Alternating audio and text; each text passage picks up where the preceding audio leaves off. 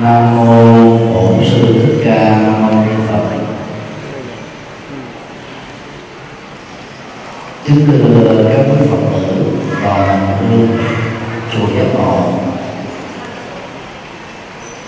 Sáng ngày 12 Tết hai Mùi 2015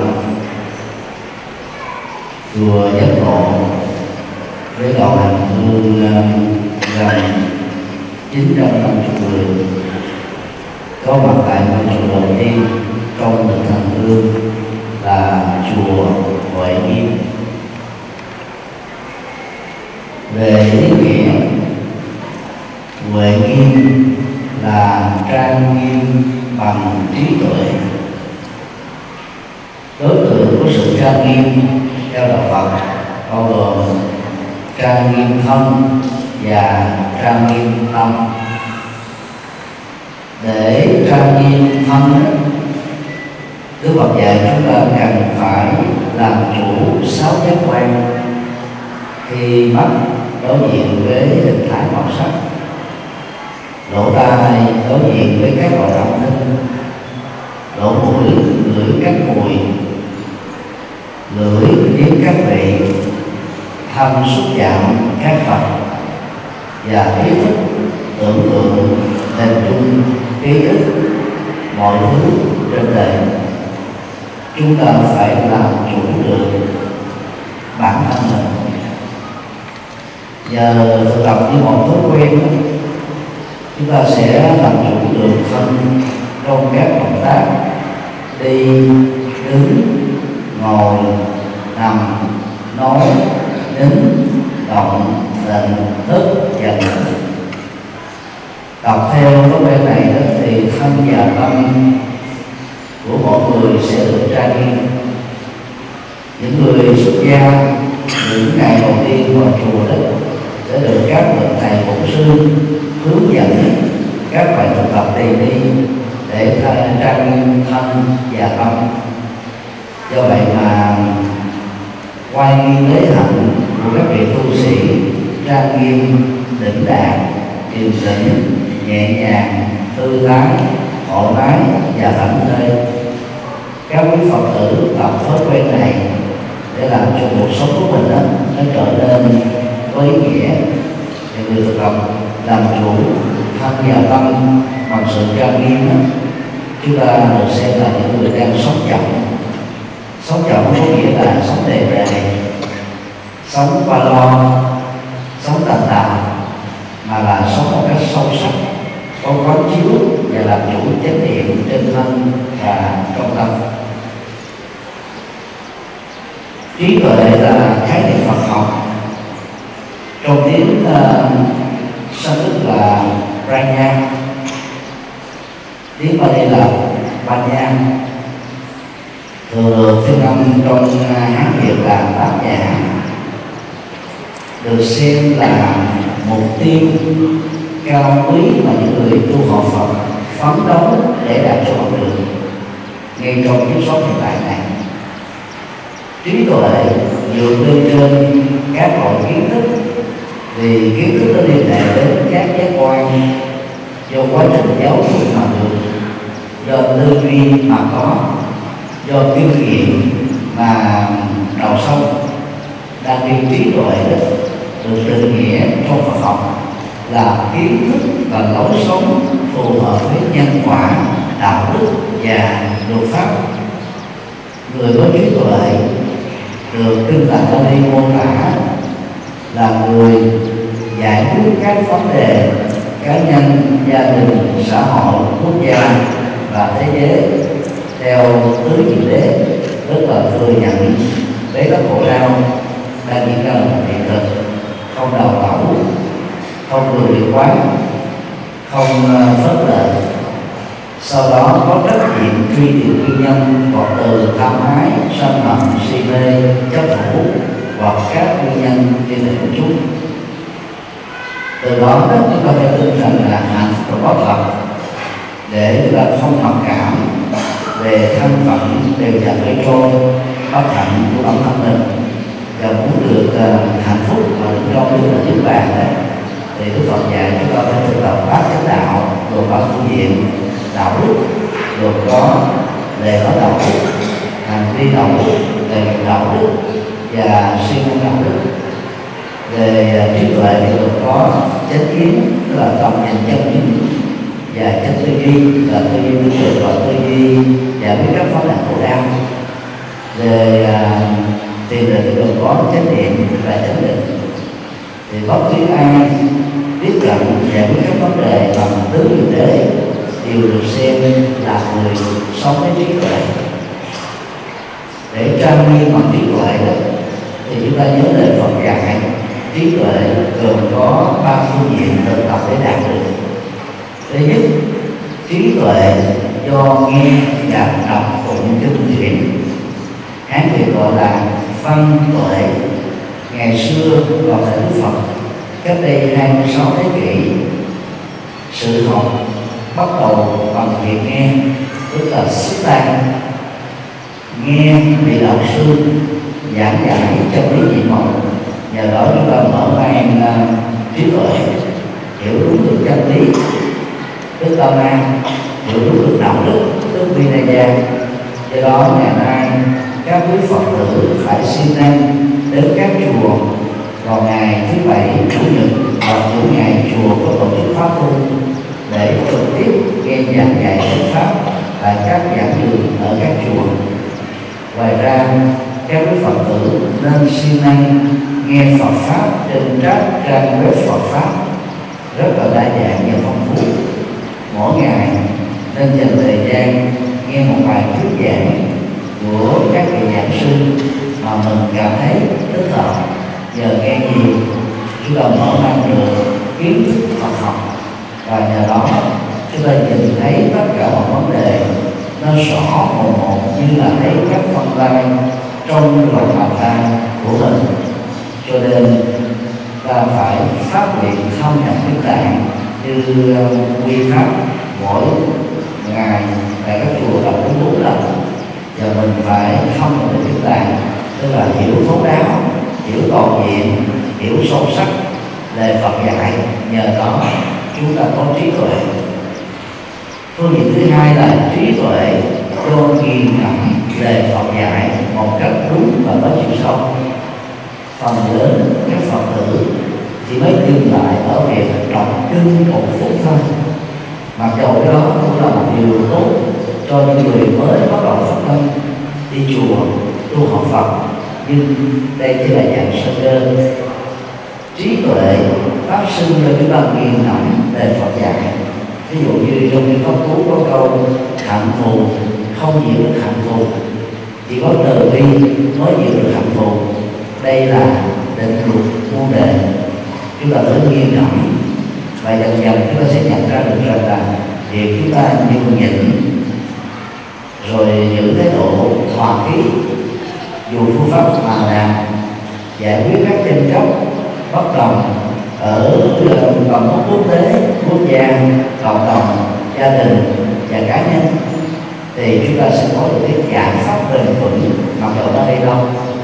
Và chỉ có lòng tự nhiên mới chuyển hóa được các thù hận giữa ta và người khác, giữa ta và với các đối thủ. Cho nên cứ ghi nhận câu này lúc đầu chúng ta cảm thấy tội lắm tại sao mình phải đi nhường nhịn hoặc là mình dùng lòng tự bi để chuyển hóa các hạt thụ đang bị người khác biến cớ gây sự phá đám trò trẻ xe tạo ra nhiều các bất công và ngang trái đạo phật không dạy chúng ta thụ động những gì bất công, chúng ta nhờ luật pháp can thiệp để tìm thấy công bằng xã hội. Sau khi nỗ lực mà vẫn không thành công, thì hãy tâm niệm rằng luật nhân quả sẽ nghiêm trị họ. Không ai có thể thoát khỏi luật nhân quả. Mặc dù họ có thể khôn khéo đòi thật qua mặt của luật pháp còn nhận thức này, chúng ta không ghi tạo hạnh thù tiền công bằng xã hội cho mình. Nhưng phải giữ hòa khí, người ngôn ngữ hài hòa, hành vi hài hòa, để chúng ta sống an lạc, hạnh phúc. Đó là cái cách để mình nghiên ngẫm và ứng dụng lời Phật dạy.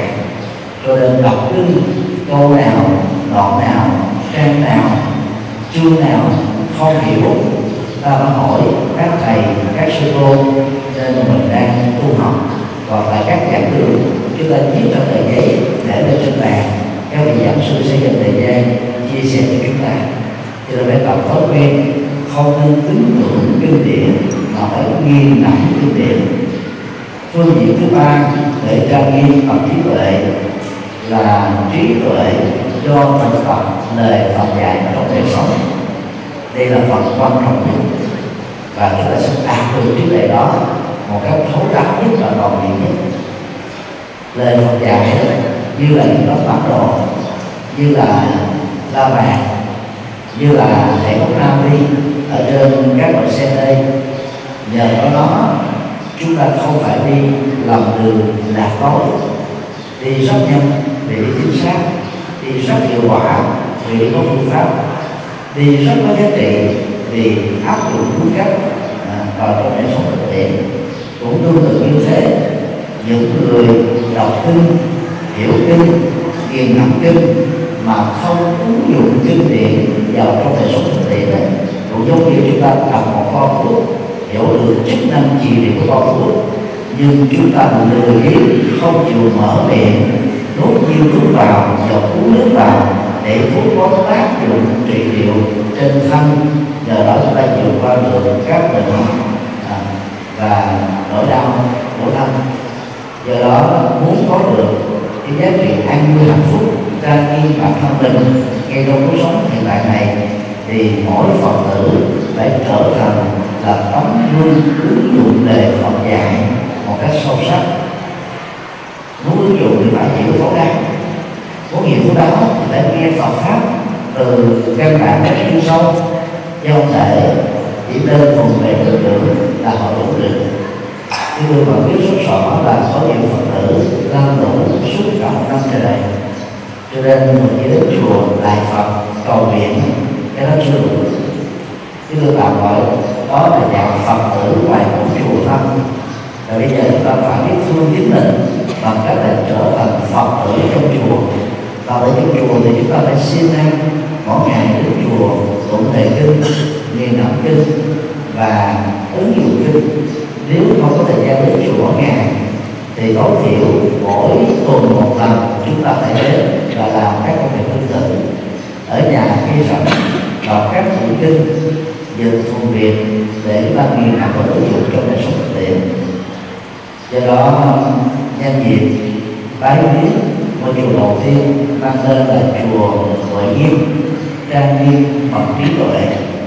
Chúng ta cùng ôn lại ba phương diện trí tuệ mà Đức Phật đã dạy trong kinh điển Bali và kinh điển Đại thừa và các quý Phật tử hãy cam kết thực tập để đạt được trí tuệ trong cuộc sống. Trí tuệ là chìa khóa, trí tuệ là đỉnh cao, trí tuệ là giải pháp giúp chúng ta vượt qua được các nỗi khổ niềm đau, đạt được an vui, hạnh phúc trong đời, đạo phật trong cái đêm là đạo trí tuệ. Ngày đó là phật tử. Chúng ta phải hiểu là những người có trí tuệ đi theo một phương chiếu là đức phật thích ca lịch sử. Cho nên các quý phật tử phải học phật pháp để phát triển trí tuệ, ứng dụng Phật pháp để trí tuệ đó soi sáng chúng ta về phương diện nhận thức lý tưởng, lối sống trong cuộc đời. Và giờ đây, tất cả các quý Phật tử hãy chắp tay trang nghiêm, hướng về ba ngôi tâm linh, đặt những lời nguyện cầu chân thành nhất và cam kết thực hiện với sự chứng minh của ba ngôi tâm linh đức Phật lịch sử, chánh pháp, tức là kinh và tăng đoàn tức những vị xuất gia chân chính có lý tưởng độ sinh để nguyện cầu những điều tốt lành nhất đến với thế giới, quốc gia gia đình và bản thân mình.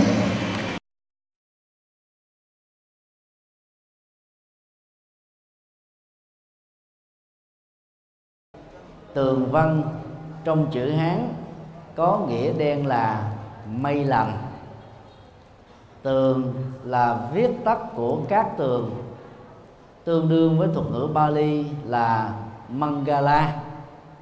Mangala có hai nghĩa trong tiếng Việt, đó là phước lành và điềm lành. Điềm lành đó là một dấu hiệu báo trước về các quả thiện mà con người có thể đạt được do các nỗ lực chân chính. Và phước lành là kết quả của những dấu hiệu được báo trước đó để có được sự an lành. Chúng ta hãy hình dung đến hình ảnh của mây, tức là vân. Mây trong mùa nóng nắng có chức năng che nắng và do đó đứng, ngồi, sinh hoạt, vận chuyển ở dưới vùng có mây, chúng ta không bị sự nóng nực của mặt trời chi phối từ hình ảnh này, chúng ta liên tưởng đến đời sống đạo đức và các nghiệp thiện sẽ trở thành mây, bao che và làm mát cho cuộc đời và hạnh phúc của mỗi người. Mây lành đó nói theo đạo đức học Phật giáo là đạo đức và các hành động phù hợp với đạo đức. Đạo đức Phật dạy gồm có ba phương diện thông qua kệ pháp cú 183 từ bỏ các điều ác, thực hiện các hạnh lành, giữ tâm ý thanh tịnh. Từ bỏ các điều ác là sự bắt đầu của đời sống đạo đức, nhưng nó chỉ mới giúp cho chúng ta tránh được tội lỗi và không bị luật pháp sờ gái người không làm các điều ác thì không bị luật pháp trừng phạt, nhưng chưa đủ để tạo ra phước báo cho bản thân mình. Cho nên, ai chỉ nghĩ đơn thuần rằng đề tôi chưa từng tạo tội, nên tôi không cần phải làm phước, là một nhận thức sai lầm. Vì chưa từng tạo tội thì không có một phước quả nào hết. Do đó người tu học Phật phải phát triển đạo đức bằng sự tình nguyện, làm các thiện sự và tham gia các Phật sự do các thầy và các sư cô tại các chùa khởi xướng. Do vậy, khi làm các việc lành, chúng ta nên nhớ kinh A Di Đà dạy, con đức lớn và nhân duyên tốt lớn. Nghĩa là mình phải làm thật nhiều và đừng bao giờ đánh mất cơ hội gieo trồng phước báo cho bản thân và gia đình. Tiền, tạo tiền. Nếu người sở hữu tiền có một nhận thức khôn ngoan và biết cách để đầu tư. Phước, tạo phước. Nếu chúng ta không đánh mất cơ hội từ việc nhỏ đến việc lớn trong việc mang lại phước lành cho bản thân. Do đó, tùy theo điều kiện, hoàn cảnh, mỗi người chúng ta đều nỗ lực tạo phước báo cho bản thân và gia đình. Và ở phương diện này, chúng ta mới thật sự là những người đang gieo trồng công đức, đang gieo trồng thiện sự, đang trở thành là cánh tay nối dài của Phật pháp đối với quần chúng tha nhân. Phương diện thứ ba, Đức Phật dạy khi làm các việc lành, từ bỏ các điều xấu ác chúng ta phải phát xuất từ động cơ trong sáng cao quý với thái độ vô ngã và bằng tấm lòng dị tha. Và bằng cách này đó, thì người phật tử không mặc cả phước báo khi chúng ta làm các thiện sự và tham gia các phật sự. Mặc cả phước báo có hệ quy chiếu là bản thân và gia đình mình. Chúng ta trở nên ích kỷ và hướng về lợi ích nhóm đang khi đó, đức phật dạy chúng ta phải mở tâm lành ra để hướng về lợi ích cho đại đa số và lợi ích của nhân sinh. Đại đa số về nhân sinh trong đó đã hàm tàn chúng ta và những người thân rồi. Tập thói quen phát nguyện mở lòng từ bi này, chúng ta đang gieo trồng mây lành cho bản thân, mây lành cho những người thân và mây lành cho xã hội. Do đó, các phật tử hãy mở rộng lòng từ bi, cúng dường thật nhiều, bố thí thật nhiều, tham gia các phật sự và làm các thật sự thiện sự thật nhiều. Đừng nghĩ rằng làm nhiều là hết tiền. Tiền được tạo ra có giống là nước, giống như là nước lưu thông. Nước tù động là nước rất là dơ, không sử dụng được. Nước lưu thông là nước có thể mang lại các giá trị cho cuộc sống. Cũng tương tự như vậy đồng tiền được xây sở tạo ra phước báo. Đồng tiền nằm ý nguyên mời gọi trộm cắp về nhà thôi. Cho nên đó, phải biết cách để tạo phúc và làm tăng trưởng các phước báo đã có. Về phương diện đạo đức học ngoài à, bỏ ác làm lành và làm với động cơ trong sáng thì Đức Phật còn dạy chúng ta và thực hiện 10 điều thiện để tạo mê lành cho bản thân và tha nhân về thân á, thì chúng ta tránh các hành động từ bỏ giết hại góp phần xây dựng hòa bình từ bỏ trộm cắp chia sẻ sở hữu với những mảnh đề bất hạnh từ bỏ ngoại tình chung thủy một vợ một chồng. Thì đó là những hành động phước lành liên hệ đến thân. Còn đối với miệng đó, thì có bốn phước lành không nói lời sai sự thật truyền bá, phổ biến, chia sẻ những gì là chân lý. Không nói những lời gây chia rẽ, truyền bá, truyền thông, những lời hòa hợp, đoàn kết, an vui. Không nói những lời mất lịch sự và kém văn hóa, chỉ truyền thông và chia sẻ những nội dung có giá lịch sự. Không nói những lời tán gẫu, vô ích, thị phi, phê bình, chỉ trích chỉ nói những lời thật sự có ý nghĩa và giá trị. Làm được như thế chúng ta đang tạo mây lành về phương diện truyền thông của miệng. Đối với tâm đức phật dạy ba loại mây lành. Đó là không tham ái tức là không tham lam ích kỷ không tham lam phạm pháp không tham lam à, cho những cái lợi ích mà giá trị của nó không có nhiều. Không sân hận bao gồm không giết người không ờ, giận dữ không ờ, quậy phá không uh, chọc gậy bánh xe không phá đám không bất hòa không kiếm kiếm cớ không bất mãn vân vân. Và cuối cùng đó là không si mê tức là tu tập trí tuệ tu tập tứ diệu đế tu tập bát chánh đạo để chúng ta có được trí tuệ soi sáng cuộc đời của mình về phương diện đạo đức. Bất kỳ ai theo Đức Phật làm đủ được 10 thiện sự vừa nêu, được xem là đang gieo trồng mây lạc. Và ngày hôm nay, tại ngôi chùa thứ hai, chúng ta có mặt tại tu viện tường văn, biểu tượng của mây lành do đề sống đạo đức và các nghiệp đạo đức nghiệp thiện mà ra các quý phật tử vào đầu năm mới. Hãy phát nguyện và cam kết từ nay cho đến một năm này tôi vân giữ được năm điều đạo đức Phật dạy 10 điều thiện vừa nghe và làm à, điều thiện bỏ điều ác với động cơ vô ngã và tâm vị tha. Nhờ đó mọi nguyện ước chân thành của chúng ta dưới sự tác động của nỗ lực chân chính đúng phương pháp, sẽ thành tựu với kết quả rất mỹ mãn trong đời.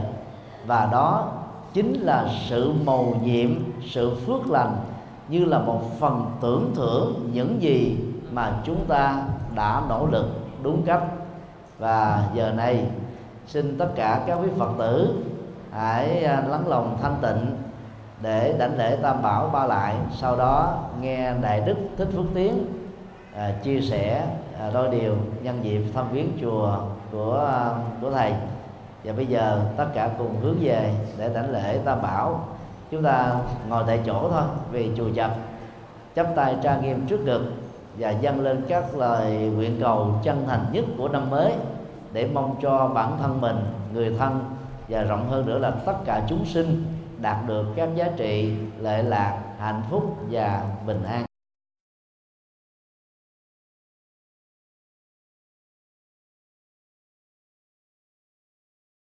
Nam mô Bổn sư Thích Ca Mâu Ni Phật. Kính thưa các quý Phật tử, chúng ta đang có mặt tại chánh điện chùa Phước Thiện thuộc huyện Bình Chánh. Trong kinh à, Đại Tập bài kinh thứ 33 thuộc kinh Trường Bộ.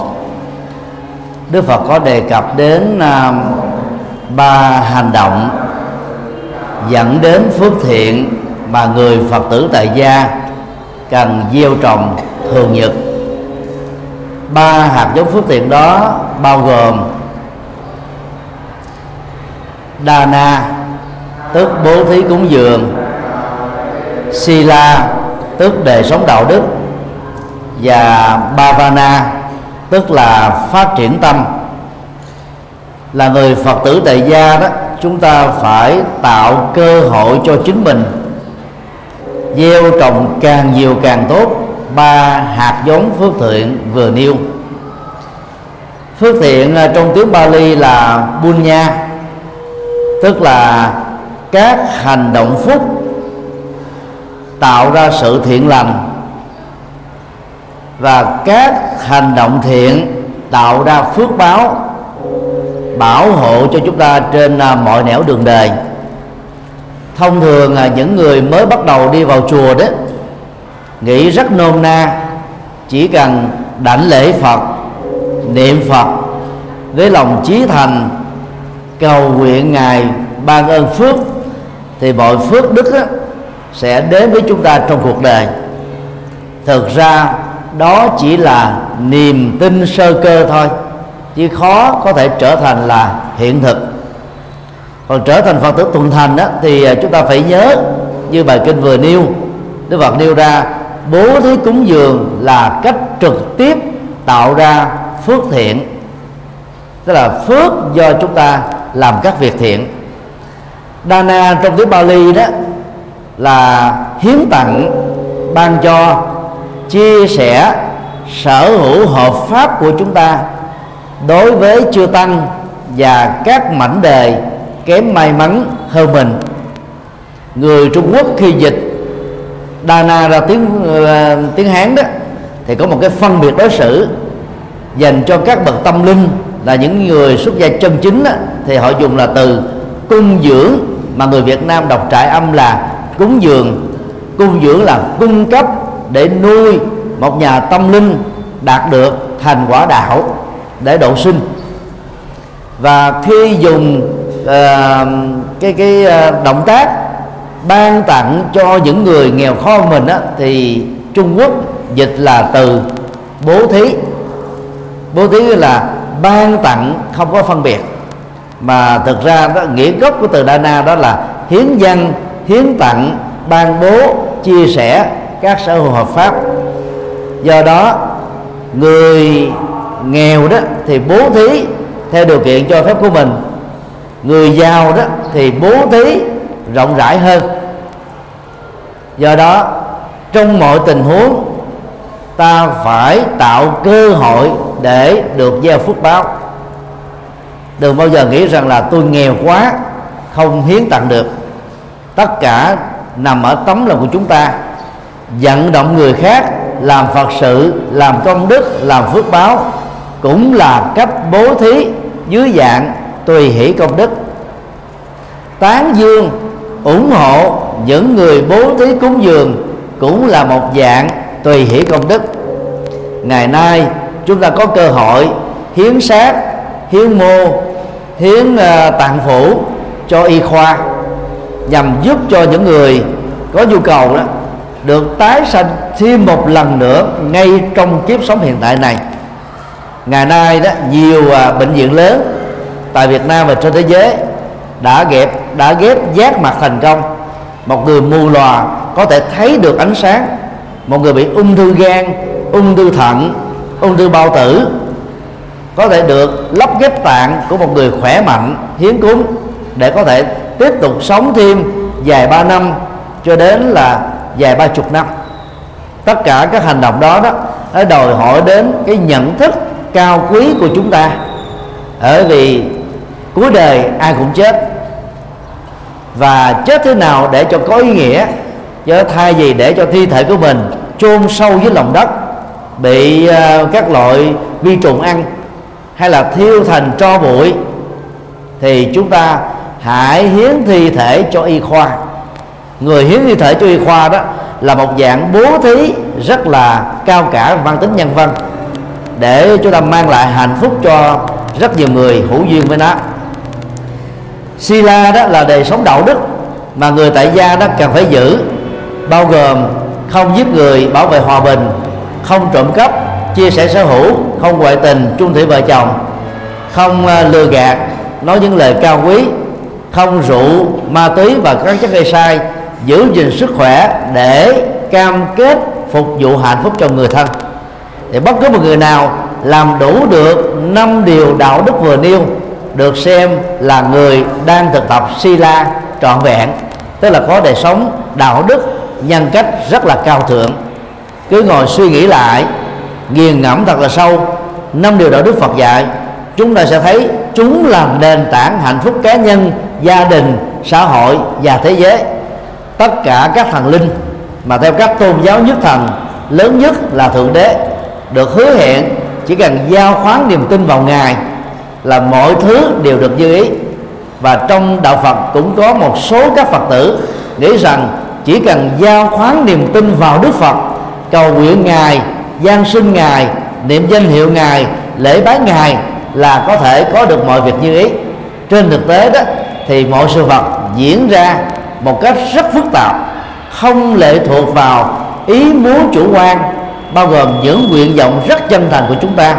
Cho nên đó, thay vì chúng ta ngồi kỳ vọng thì đức phật dạy hãy phát triển đạo đức hãy sống nhân từ hãy mở rộng lòng từ bi hãy phát triển từ uh, bi hỷ xã làm tất cả uh, những uh, đức hạnh cao quý. Thì tất cả những điều đó sẽ trở thành hộ pháp thật, bảo vệ cho chúng ta trên mọi nẻo đường đời. Bhavana có nghĩa đen là phát triển tâm.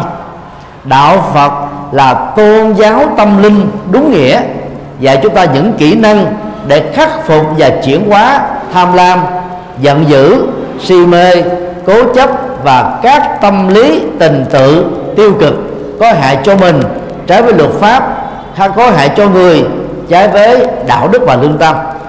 Do đó đó mỗi người phải dành thời gian tối thiểu trong một ngày ba chục phút để phát triển đời sống tâm của mình. Trước nhất đó là quán chiếu bản thân xem trong một ngày ta có làm bằng uh, vô tình hay cố ý tạo ra những nỗi khổ niềm đau ở tha nhân đánh giá một cách nghiêm túc và khắc phục nó một cách nghiêm túc cứ tập thành thói quen, ngày nào chúng ta đúc kết các việc làm của mình trong ngày hôm đó. Tuần nào thì đúc kết chủ tuần đó, tháng nào thì đúc kết trong tháng đó. Dần già đó, chúng ta sẽ điểm mặt chỉ tên được các tư duy xấu, các lời nói xấu, các hành vi xấu. Và như vậy, chúng ta đang thanh lọc bản tâm mình. Chúng ta đang rèn luyện tâm mình.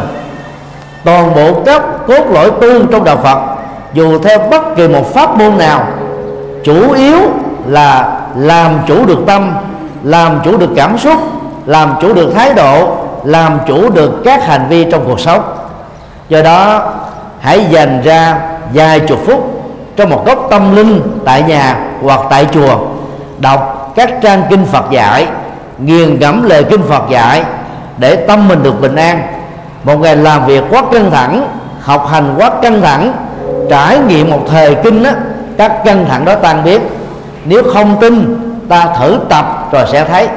Như vậy, tưởng chừng như mất thời giờ, nhưng ba chục phút quý giá đó lại rất có ý nghĩa để làm cho đời sống tinh thần của chúng ta trở nên phong phú hơn, giàu sang hơn.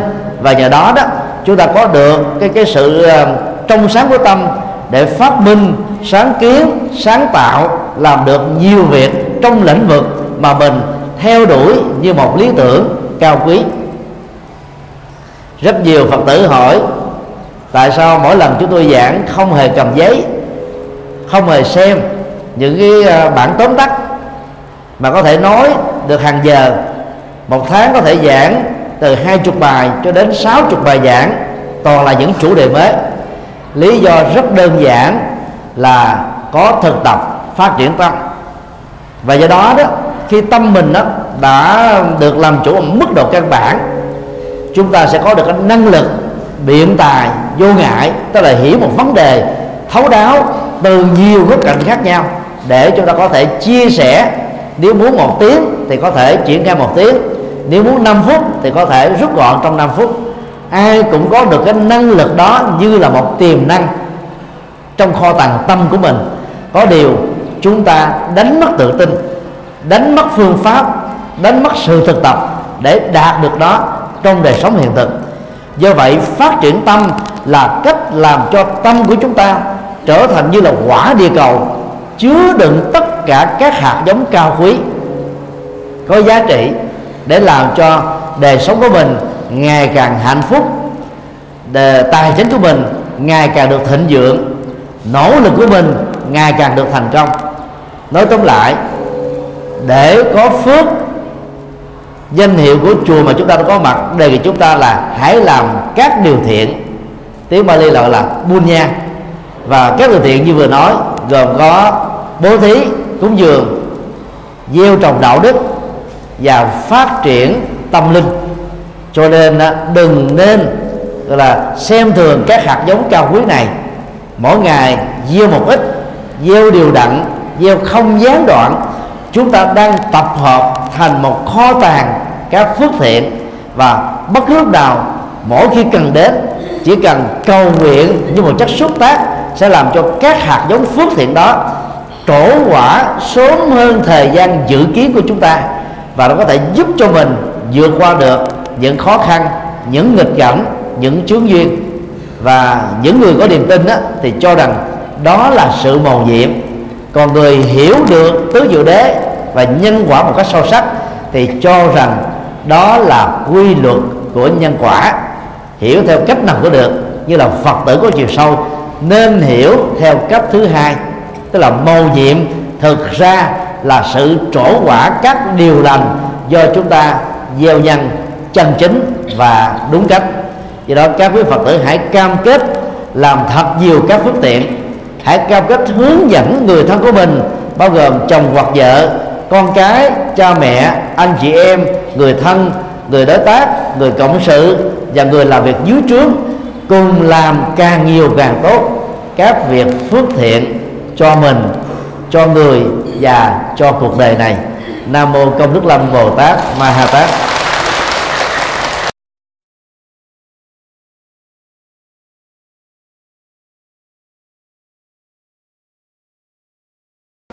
Nam mô bổn sư thích ca mâu ni phật. Kính bạch ni trưởng trụ trì tịnh xá ngọc tâm, cùng mà toàn thể đi chúng. Kính thưa um, các quý phật tử, đoàn hành hương chùa giác ngộ.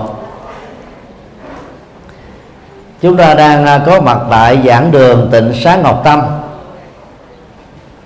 Tịnh xá trong tiếng Bali là Vihara mà theo hán việt đó chúng ta gọi là tự tức là chùa. Ngọc tâm á, có nghĩa đen là tâm như là viên ngọc sáng. Trong à, đạo phật à, nguyên thủy có hai à, khái niệm liên hệ đến tâm như là tấm lòng. Đó là chitta tức là tâm tiếng anh dịch là heart, tức trái tim, hoặc là mind, tức là tâm. Khái niệm thứ hai là manas thường được gọi là phương diện nhận thức của tâm. Ngoài ra đó, trong đạo Phật nguyên thủy cũng như là đạo Phật đại thừa, còn có thêm khái niệm thứ ba là vi nha nha, thường được dịch là thức. Tâm, ý và thức là ba phương diện của đời sống tinh thần. Mà theo đó đó, con người trở nên vượt trội hơn các loài động vật. Ngọc tâm là viên ngọc tâm hay là tâm như là viên ngọc quý? Nhạc sĩ Trịnh Công Sơn có hơn 240 nhạc phẩm. Một trong những nhạc phẩm nổi tiếng nhất của ông có tựa đề để gió cuốn đi nhạc phẩm này gồm có à, bảy à, bảy đoạn đoạn đầu đoạn cuối. Theo công thức thủ vĩ tương ưng. Và năm khổ còn lại đó mô tả về nỗi đau trong một cuộc thất tình giữa ông và một người tình trong mộng. Để dấu cuốn đi được lặp lại đến năm lần trong ca khúc đó mặc dầu nó phát xuất từ nỗi đau của cuộc tình không được trọn vẹn về sau này đó, người ta đã sử dụng ca khúc này để ca ngợi tính nhân văn, giá trị nhân đạo của tấm lòng từ bi và nhân ái trong các hoạt động thiện sự và từ thiện xã hội. Sống trong đời sống cần có một tấm lòng.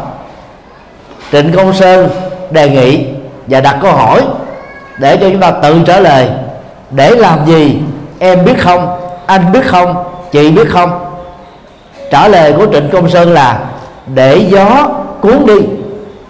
Gió là cái hình ảnh vận chuyển từ nơi này sang nơi khác.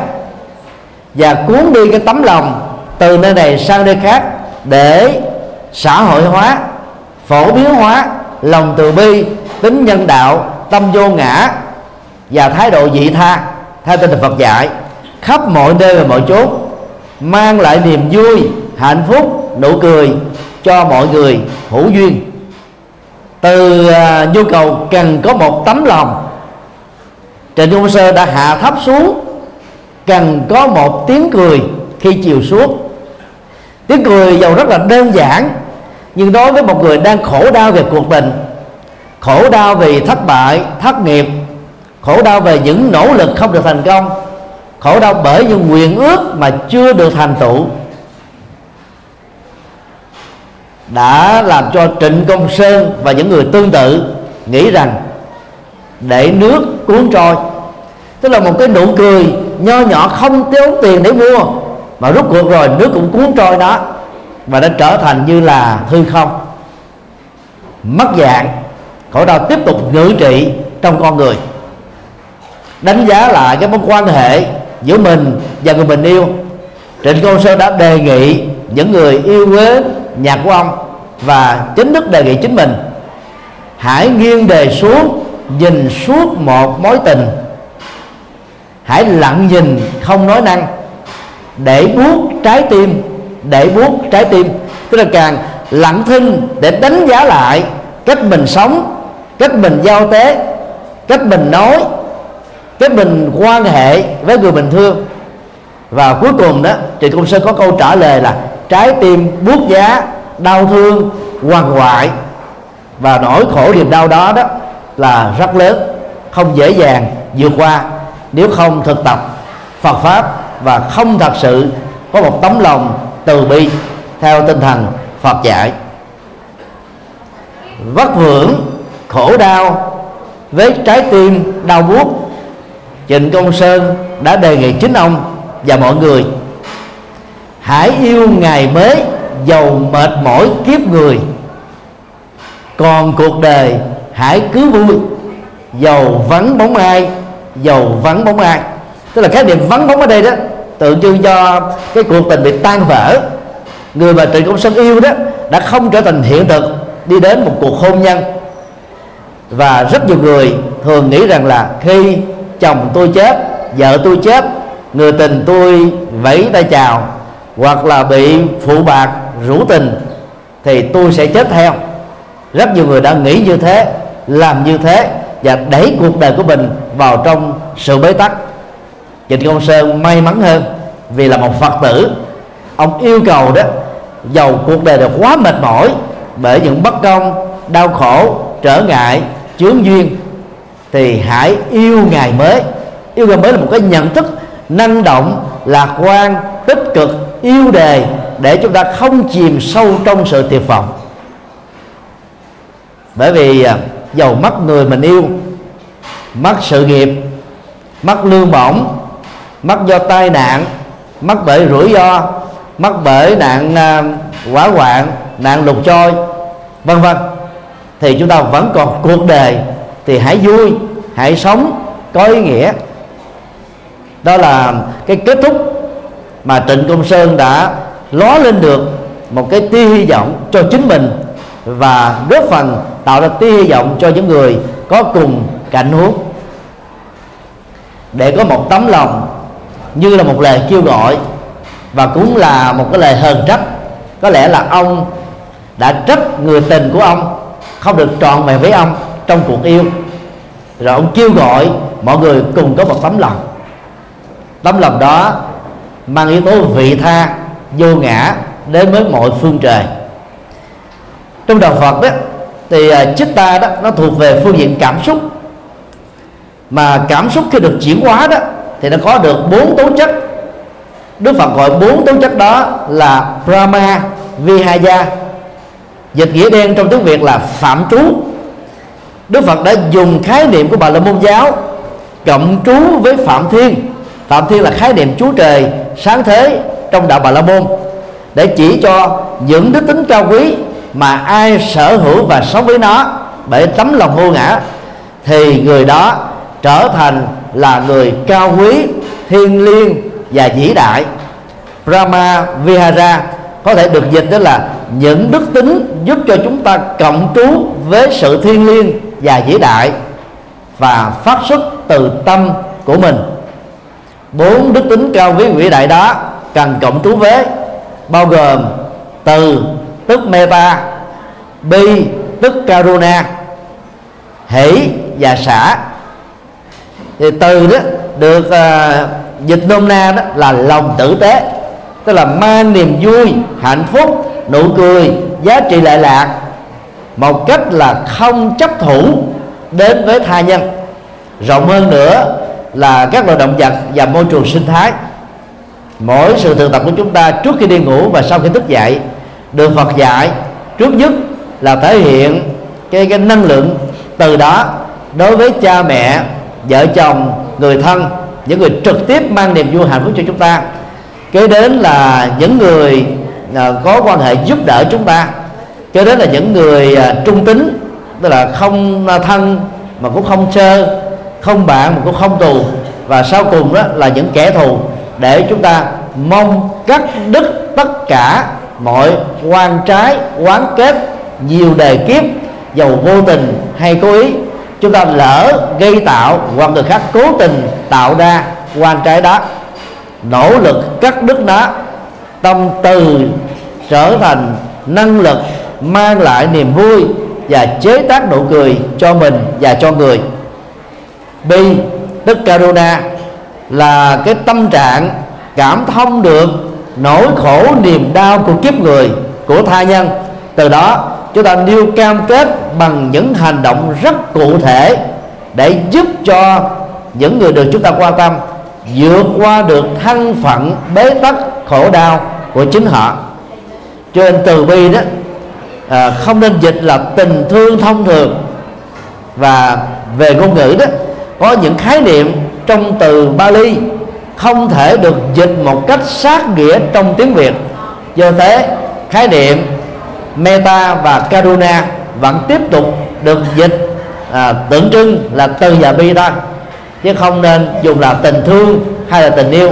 Như trong tiếng Anh chúng ta có loving kindness tức là lòng tử tế do thương yêu người khác compassion là lòng bi cảm với nỗi đau của người khác. Tương đối chuẩn, đang ghi tình tình yêu hay tình thương trong tiếng Việt thì khó mà lột tả được hai tố chất thuộc về tấm lòng cao quý mà con người chúng ta cần có. Là Phật tử, chúng ta phải nỗ lực chế tác được niềm hạnh phúc và an vui cho chính mình. Ai có thể tạo ra được hạnh phúc cho chính mình?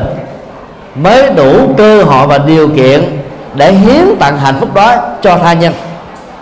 Mà muốn như thế đó, thì chúng ta phải vượt qua cái tình yêu thương mang tính giới tính.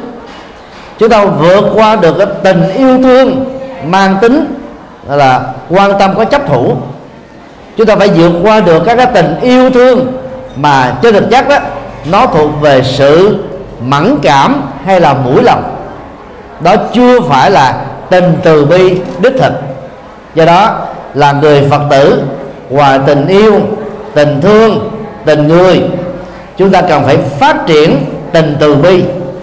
Các vị xuất gia chân chính, có lý tưởng cao quý, nỗ lực vượt qua năng lượng tính dục giúp làm cho con người trở nên rất ích kỷ. Và đó là cái nhu cầu rất là cần thiết đối với người tại gia. Thì người xuất gia biến nó trở thành là năng lượng từ bi để mang lại hạnh phúc lệ lạc cho quảng đại đa số quần chúng mà Đức Phật đã nói trong kinh Tăng Chi, đó là mang lại phúc lệ, an lạc, hạnh phúc cho số đông, cho chư thiên và loài người. Là đệ tử phật, chúng ta cần có tấm lòng từ bi. Tấm lòng từ bi đó theo gió có mặt khắp mọi phương trời, như là ánh sáng chiếu soi, tạo ra diệp lục tốt cho mọi cây cối xanh sôi nảy nở. Lòng từ bi như là nước mát mang lại sự mát mẻ, hạnh phúc cho những người có nhu cầu. Chính vì thế, chúng ta cần phải thực tập lòng từ bi với con người bằng cách là tạo dựng hòa bình, xây dựng hòa hợp, đoàn kết, chia sẻ, giúp đỡ, nâng đỡ, hỗ trợ, động cộng sự, đồng hành với nhau trong mọi nẻo đường đời. Đồng thời chúng ta cũng cần phải thể hiện lòng từ bi, tâm tha thứ, tâm vĩ đại, tâm bao dung, tâm cao thượng đối với những người lỡ, lỗi lầm để giúp cho họ có cơ hội làm mới và vượt qua. Chúng ta cũng cần phải nuôi lớn lòng từ bi đối với các con vật vì chúng cũng có cái quyền bình đẳng về sự sống như con người. Hiện nay đó, Hoa Kỳ có 10% tức 30 triệu trên 300 triệu người ăn chay trường. Ấn Độ có 600 triệu người trên tổng số 1 tỷ 2 ăn chay trường từ thuở còn trong bụng mẹ. Đó là quốc gia có số người ăn chay trường lớn nhất toàn cầu. Mỗi 450 gram thịt được chế tác và cung ứng trong thị trường thực phẩm mặn đã tống khứ vào trong bầu khí quyển này. 200 280 kg khí carbonic tạo ra hiệu ứng nhà kính và hâm nóng toàn cầu. Ngoài ra nó còn gây ô nhiễm đất ô nhiễm nước ô nhiễm không khí. Người à, ăn thực phẩm mặn mang rất nhiều các bệnh đặc vào thân và lại mang nghiệp sát.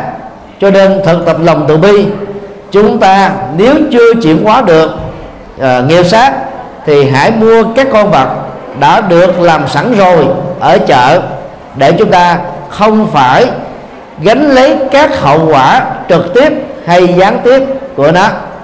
Và người phật tử nên thực tập mỗi tháng ít nhất hai ngày rằm mùng một ăn chay để xúc cái bao tử để chuyển nghiệp sát sinh và nên làm các việc thiện, việc từ bi giúp đỡ, cứu người, cứu đời để cho tâm từ của chúng ta được lan rộng và tình người được tỏ sáng có được như thế, phước báo luôn đồng hành với chúng ta trên từng cây số.